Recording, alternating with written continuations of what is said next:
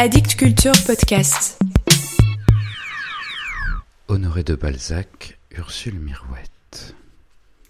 En ce moment, Madame de Portenduère, seule avec le curé dans sa froide petite salle au rez-de-chaussée, avait fini de confier ses douleurs à ce bon prêtre, son seul ami. Elle tenait à la main des lettres que l'abbé Chaperon venait de lui rendre après les avoir lues, et qui avaient mis ses misères au comble. Assise dans sa bergère d'un côté de la table carrée où se voyaient les restes du dessert, la vieille dame regardait le curé, qui, de l'autre côté, ramassé dans son fauteuil, se caressait le menton par ce geste commun aux valets de théâtre, aux mathématiciens, aux prêtres, et qui trahit quelque méditation sur un problème difficile à résoudre. Cette petite salle, éclairée par deux fenêtres sur la rue et garnie de boiseries peintes en gris, était si humide que les panneaux du bas offraient au regard les fendillements géométriques du bois pourri quand il n'est plus maintenu que par la peinture. Le carreau, rouge et frotté par l'unique servante de la vieille dame, exigeait devant chaque siège de petits ronds en sparterie de l'un desquels l'abbé tenait ses pieds.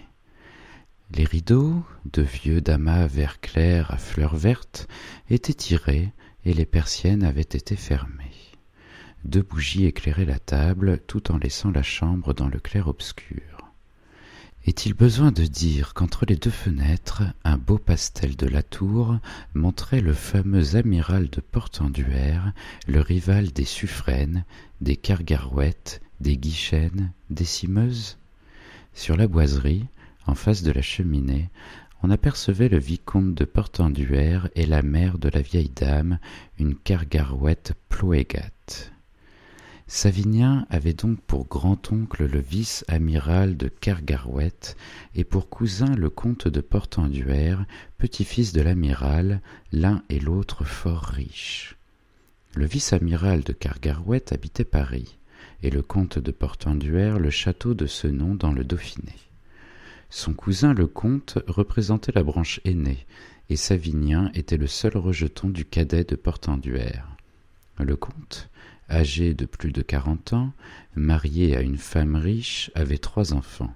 Sa fortune, accrue de plusieurs héritages, se montait, disait-on, à soixante mille livres de rente. Député de l'Isère, il passait ses hivers à Paris, où il avait racheté l'hôtel de Portenduère avec les indemnités que lui valait la loi Villèle. Le vice-amiral de Kergarouët avait récemment épousé sa nièce, mademoiselle de Fontaine, uniquement pour lui assurer sa fortune. Les fautes du vicomte devaient donc lui faire perdre deux puissantes protections. Jeune et joli garçon, si Savinien fût entré dans la marine, avec son nom et appuyé par un amiral, par un député, peut-être à vingt-trois ans eût-il été déjà lieutenant de vaisseau. Mais sa mère, opposée à ce que son fils unique se destinât à l'état militaire, l'avait fait élever à Nemours par un vicaire de l'abbé Chaperon, et s'était flattée de pouvoir conserver jusqu'à sa mort son fils près d'elle.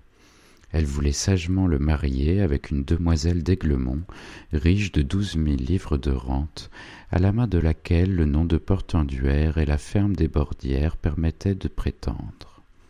Ce plan restreint message et qui pouvait relever la famille à la seconde génération, eût été déjoué par les événements. Les d'Aiglemont étaient alors ruinés, et une de leurs filles, l'aînée, Hélène, avait disparu sans que la famille expliquât ce mystère. L'ennui d'une vie sans air, sans issue et sans action, sans autre aliment que l'amour des fils pour leur mère, fatigua tellement Savinien qu'il rompit ses chaînes quelque douces qu'elles fussent, et jura de ne jamais vivre en province en comprenant un peu tard que son avenir n'était pas rue des bourgeois. À vingt et un ans, il avait donc quitté sa mère pour se faire reconnaître de ses parents et tenter la fortune à Paris. Ce devait être un funeste contraste que celui de la vie de Nemours et de la vie de Paris pour un jeune homme de vingt et un ans libre, sans contradicteur, nécessairement affamé de plaisir, et à qui le nom de Portenduère et sa parenté si riche ouvraient les salons. Certain que sa mère gardait les économies de vingt années amassées dans quelques cachettes, Savinien eut bientôt dépensé les six mille francs qu'elle lui donna pour voir Paris. Cette somme ne défraya pas ses six premiers mois, il dut alors le double de cette somme à son hôtel, à son tailleur, à son bottier, à son loueur de voitures et de chevaux, à un bijoutier, à tous les marchands qui concourent au luxe des jeunes gens. À peine avait-il réussi à se faire connaître, à peine savait-il parler, se présenter, porter ses gilets et les choisir, commander ses habits et mettre sa cravate, qu'il se trouvait à la tête de trente mille francs de dettes et n'en était encore qu'à chercher une tournure délicate pour déclarer son amour à la sœur du marquis de Ronquerolles. Madame de Sérisy, femme élégante, mais dont la jeunesse avait brillé sous l'Empire. Comment vous en êtes-vous tirés, vous autres? Dit un jour à la fin d'un déjeuner Savinien à quelques élégants avec lesquels il s'était lié, comme se lient aujourd'hui des jeunes gens dont les prétentions en toutes choses visent au même but et qui réclament une impossible égalité. Vous n'étiez pas plus riche que moi, vous marchez sans souci, vous vous maintenez, et moi, j'ai des dettes. Nous avons tous commencé par là, lui dirent en riant Rastignac, Lucien de Rubempré, Maxime de Trailles, Émile Blondet, les dandys d'alors. Si de Marsay s'est trouvé riche au début de la vie, c'est un hasard, dit l'amphitryon, un parvenu nommé Finot, qui tentait de frayer avec ces jeunes gens. Et s'il n'eût pas été lui-même, ajouta-t-il en le saluant, sa fortune pouvait le ruiner. Le mot y est, dit Maxime de Trailles. Et l'idée aussi, répliqua Rastignac. Mon cher, dit gravement de Marsay à Savinien, les dettes sont la commandite de l'expérience. Une bonne éducation universitaire avec maître d'agrément et de désagrément, qui ne vous apprend rien, coûte soixante mille francs. Si l'éducation par le monde coûte le double, elle vous apprend la vie, les affaires, la politique, les hommes et quelquefois les femmes. Blondet acheva cette leçon par cette traduction d'un vers de La Fontaine Le monde vend très cher ce qu'on pense qu'il donne. Au lieu de réfléchir à ce que les plus habiles pilotes de l'archipel parisien lui disaient de sensé, Savinien n'y fit que des plaisanteries. Prenez garde, mon cher, lui dit de Marsay. Vous avez un beau nom, et si vous n'acquérez pas la fortune qu'exige votre nom, vous pourrez aller finir vos jours sous un habit de maréchal des logis dans un régiment de cavalerie. Nous avons vu tomber de plus illustres têtes, ajouta-t-il en déclamant ce vers de Corneille et prenant le bras de Savinien. Il nous est venu, reprit-il, voici bientôt six ans, un jeune comte d'Esgrignon, qui n'a pas vécu plus de deux ans dans le paradis du grand monde. Hélas, il a vécu ce que vivent les fusées. Il s'est élevé jusqu'à la duchesse de Maufrigneuse, et il est retombé dans sa ville natale, où il expie ses fautes entre un vieux père à Qatar et une partie de whist à dessous l'affiche.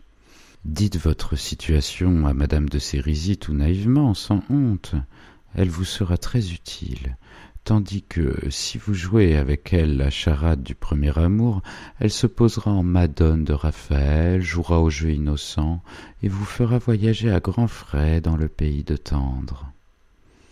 Savinien, trop jeune encore, tout au pur bonheur du gentilhomme, n'osa pas avouer sa position de fortune à madame de. Madame de Portenduère, dans un moment où son fils ne savait où donner de la tête, envoya vingt mille francs, tout ce qu'elle possédait, sur une lettre où Savinien, instruit par ses amis dans la balistique des ruses dirigées par les enfants contre les contreforts paternels, parlait de billets à payer et du déshonneur de laisser protester sa signature. Il atteignit, avec ce secours, à la fin de la première année.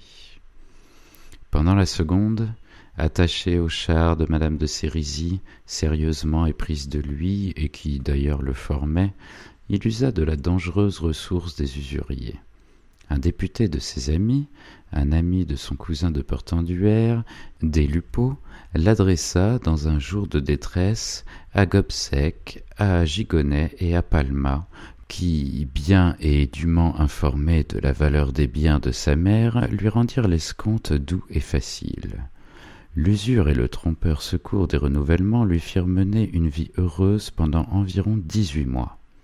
Sans oser quitter madame de Sérisy, le pauvre enfant devint amoureux fou de la belle comtesse de Kergarouët, prude comme toutes les jeunes personnes qui attendent la mort d'un vieux mari et qui font l'habile report de leur vertu sur un second mariage. Incapable de comprendre qu'une vertu raisonnée est invincible, Savinien faisait la cour à Émilie de Kergarouët en grande tenue d'homme riche. Il ne manquait ni un bal ni un spectacle où elle devait se trouver. Mon petit, tu n'as pas assez de poudre pour faire sauter ce rocher-là, lui dit un soir en riant de Marseille. Ce jeune roi de la fashion parisienne eut beau, par commisération, expliquer Émilie de Fontaine à cet enfant, il fallut les sombres clartés du malheur et les ténèbres de la prison pour éclairer Savinien. Une lettre de change, imprudemment souscrite à un bijoutier, d'accord avec les usuriers, qui ne voulaient pas avoir l'odieux de l'arrestation, fit écrouer pour cent dix-sept mille francs Savinien de Portenduère à Sainte-Pélagie, à l'insu de ses amis. Aussitôt que cette nouvelle fut sue par Astignac, par de Marsay, par Lucien de Rubempré, tous trois vinrent voir Savinien et lui offrirent chacun un billet de mille francs, en le trouvant dénué de tout. Le valet de chambre, acheté par deux créanciers, avait indiqué l'appartement secret où Savinien logeait, et tout y avait été saisi, moins les habits et le peu de bijoux qu'il portait. Les trois jeunes gens, munis d'un excellent dîner et tout en buvant le vin de Xérès apporté par de Marsay, s'informèrent de la situation de Savinien, en apparence afin d'organiser son avenir, mais sans doute pour le juger. Quand on s'appelle Savinien de Portenduère, s'était écrié Rastignac, quand on a pour cousin un futur père de France et pour grand-oncle l'amiral de Kergarouët, si l'on commet l'énorme faute de se laisser mettre à Sainte-Pélagie, il ne faut pas y rester, mon cher. Pourquoi ne m'avoir rien dit? s'écria de Marsay. Vous aviez à vos ordres ma voiture de voyage, dix mille francs et des lettres pour l'Allemagne. Nous connaissons Gobseck, Gigonnet et autres crocodiles. Nous les aurions fait capituler. Et d'abord, quel âne vous a mené boire à cette source mortelle? demanda de Marsay. Des Lupeaulx. Les trois jeunes gens se regardèrent en se communiquant ainsi la même pensée, un soupçon, mais sans l'exprimer. Expliquez-moi vos ressources, montrez-moi votre jeu, demanda de Marsay. Lorsque Savinien eut dépeint sa mère et ses bonnets à coque, sa petite maison à trois croisées dans la rue des Bourgeois, sans autre jardin qu'une cour appuyée à hangar pour serrer le bois, qu'il leur eut chiffré la valeur de cette maison, bâtie en grès, crépie en mortier rougeâtre, et prisé la ferme des Bordières, les trois dandys se regardèrent et dirent d'un air profond le mot de l'abbé dans les marrons du feu d'Alfred de Musset et dont les contes d'Espagne venaient de paraître. Triste. Votre mère payera sur une lettre habilement écrite, dit Rastignac. Oui, mais après, s'écria de Marsay. Si vous n'eussiez été que mis dans le fiacre, dit Lucien, le gouvernement du roi vous caserait dans la diplomatie, mais Sainte-Pélagie n'est pas l'antichambre d'une ambassade. Vous n'êtes pas assez fort pour la vie de Paris, dit Rastignac. Voyons, reprit de Marsay, qui toisa Savinien comme un maquignon et estime un cheval. Vous avez de beaux yeux bleus bien fendus, vous avez un front blanc bien dessiné, des cheveux noirs magnifiques, de petites moustaches qui font bien sur votre joue pâle, et une taille svelte. Vous avez un pied qui annonce de la race, des épaules et une poitrine pas trop commissionnaire et cependant solide. Vous êtes ce que j'appelle un brin élégant. Votre figure est dans le genre de celle de Louis XIII, peu de couleur, le nez d'une jolie forme. Et vous avez de plus ce qui plaît aux femmes, un je ne sais quoi dont ne se rendent pas compte les hommes eux-mêmes et qui tient à l'air, à la démarche, au son de voix, au lancer du regard, au geste, à une foule de petites choses que les femmes voient et auxquelles elles attachent un certain sens qui nous échappe. Vous ne vous connaissez pas, mon cher. Avec un peu de tenue, en six mois, vous enchanteriez une Anglaise de cent mille livres, en prenant surtout le titre de vicomte de Portenduère auquel vous avez droit. Ma charmante belle-mère, Lady Dudley, qui n'a pas sa pareille pour embrocher de cœur, vous la découvrirez dans quelques-uns des terrains d'alluvion de la Grande-Bretagne. Mais il faudrait pouvoir et savoir reporter vos dettes à quatre-vingt-dix jours par une habile manœuvre de haute banque. Pourquoi ne m'avoir rien dit? À les usuriers vous auraient respecté, servi peut-être, mais après vous avoir mis en prison, ils vous méprisent. L'usurier comme la société, comme le peuple, à genoux devant l'homme assez fort pour se jouer de lui et sans pitié pour les agneaux. Aux yeux d'un certain monde, Sainte Pélagie est une diablesse qui roussit furieusement l'âme des jeunes gens. Voulez-vous mon avis, mon cher enfant? Je vous dirai comme petit d'esgrignon. Payez vos dettes avec mesure, en gardant de quoi vivre pendant trois ans, et mariez-vous en province avec la première fille qui aura trente mille livres de rente. En trois ans, vous aurez trouvé quelque sage héritière qui voudra se nommer Madame de Portenduère.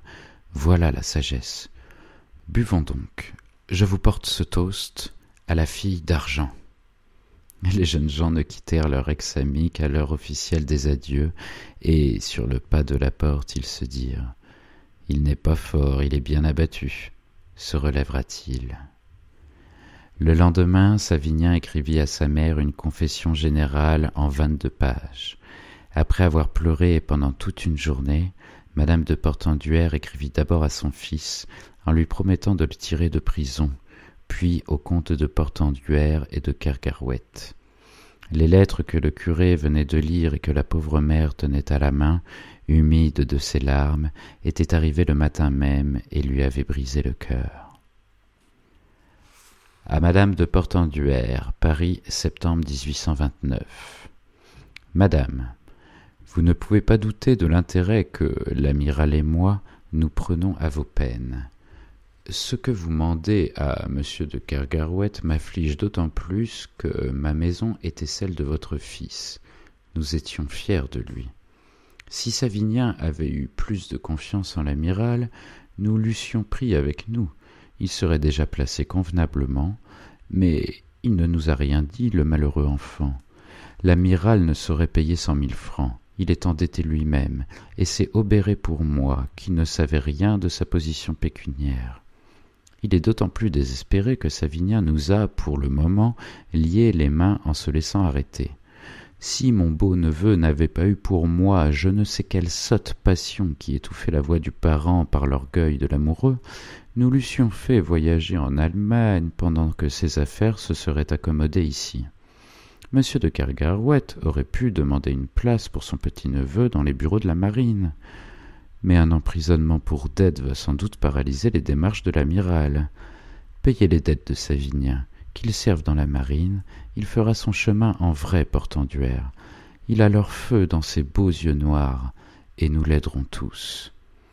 Ne vous désespérez donc pas, madame, il vous reste des amis au nombre desquels je veux être comprise comme une des plus sincères, et je vous envoie mes vœux avec les respects de votre très affectionnée servante. Émilie de Kergarouët. À Madame de Portenduère. Portenduère, août 1829. Ma chère tante, je suis aussi contrarié qu'affligé des escapades de Savinien. Marié, père de deux fils et d'une fille, ma fortune, déjà si médiocre relativement à ma position et à mes espérances, ne me permet pas de l'amoindrir d'une somme de cent mille francs pour payer la rançon d'un portenduère pris par les Lombards. Vendez votre ferme, payez ses dettes et venez à Portenduère. Vous y trouverez l'accueil que nous vous devons, quand même nos cœurs ne seraient pas entièrement à vous. Vous vivrez heureuse et nous finirons par marier Savinien, que ma femme trouve charmant. Cette frasque n'est rien, ne vous désolez pas. Elle ne se saura jamais dans notre province, où nous connaissons plusieurs filles d'argent très riches et qui seront enchantées de nous appartenir. Ma femme se joint à moi pour vous dire toute la joie que vous nous ferez, et vous prie d'agréer ses vœux pour la réalisation de ce projet et l'assurance de nos respects affectueux.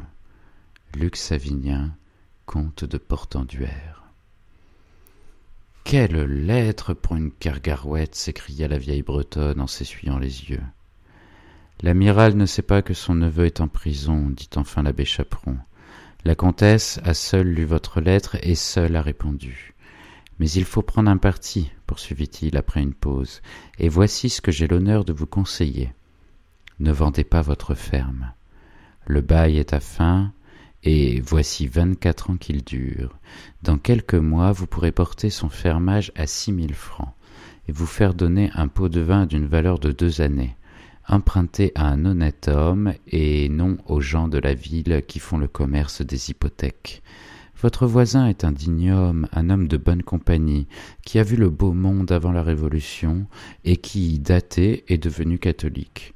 N'ayez point de répugnance à le venir voir ce soir, il sera très sensible à votre démarche. Oubliez un moment que vous êtes une cargarouette. Jamais, dit la vieille dame d'un ton de voix strident. Enfin, soyez une cargarouette aimable. Venez quand il sera seul. Il ne vous prêtera qu'à trois et demi, peut-être à trois pour cent, et vous rendra service avec délicatesse. Vous en serez contente. Il ira délivrer lui-même Savinien, car il sera forcé de vendre des rentes, et vous le ramènera. Vous parlez donc de ce petit minoret? Ce petit a quatre-vingt-trois ans, reprit l'abbé Chaperon en souriant. Ma chère dame, ayez un peu de charité chrétienne, ne le blessez pas. Il peut vous être utile de plus d'une manière. Et comment? Mais il a un ange auprès de lui, la plus céleste jeune fille. Oui, cette petite Ursule. Eh bien, après. Le pauvre curé n'osa poursuivre en entendant cette Eh bien, après, dont la sécheresse et l'âpreté tranchaient d'avance la proposition qu'il voulait faire. Je crois le docteur puissamment riche. Tant mieux pour lui. Vous avez déjà très indirectement causé les malheurs actuels de votre fils en ne lui donnant pas de carrière. Prenez garde à l'avenir, dit sévèrement le curé. Dois-je annoncer votre visite à votre voisin? Mais pourquoi, sachant que j'ai besoin de lui, ne viendrait-il pas? Ah, madame, en allant chez lui, vous payerez trois pour cent, et s'il vient chez vous, vous payerez cinq, dit le curé, qui trouva cette belle raison afin de décider la vieille dame. Et si vous étiez forcé de vendre votre ferme par Dionys le notaire, par le greffier Massin, qui vous refuserait des fonds en espérant profiter de votre désastre, vous perdriez la moitié de la valeur des bordières. Je n'ai pas la moindre influence sur des Dionys, des Massins, des Levrault, les gens riches du pays qui convoitent votre ferme et savent votre fils en prison. Ils le savent, ils le savent, s'écria-t-elle en levant les bras. Oh, mon pauvre curé, vous avez laissé refroidir votre café. Tiennette, Tiennette. Tiennette, une vieille bretonne à casaquin et à bonnet breton, âgée de soixante ans, entra lestement et prit pour le faire chauffer le café du curé. Soyez paisible, monsieur le recteur, dit-elle en voyant que le curé voulait boire. Je le mettrai dans le bain-marie. Il ne deviendra point mauvais. Eh bien, reprit le curé de sa voix insinuante, j'irai prévenir monsieur le docteur de votre visite, et vous viendrez. La vieille mère ne céda qu'après une heure de discussion, pendant laquelle le curé fut obligé de répéter dix fois ses arguments. Et encore l'altière Cargaouette ne fut-elle vaincue que par ces derniers mots. Savinien irait. Il vaut mieux alors que ce soit moi, dit-elle.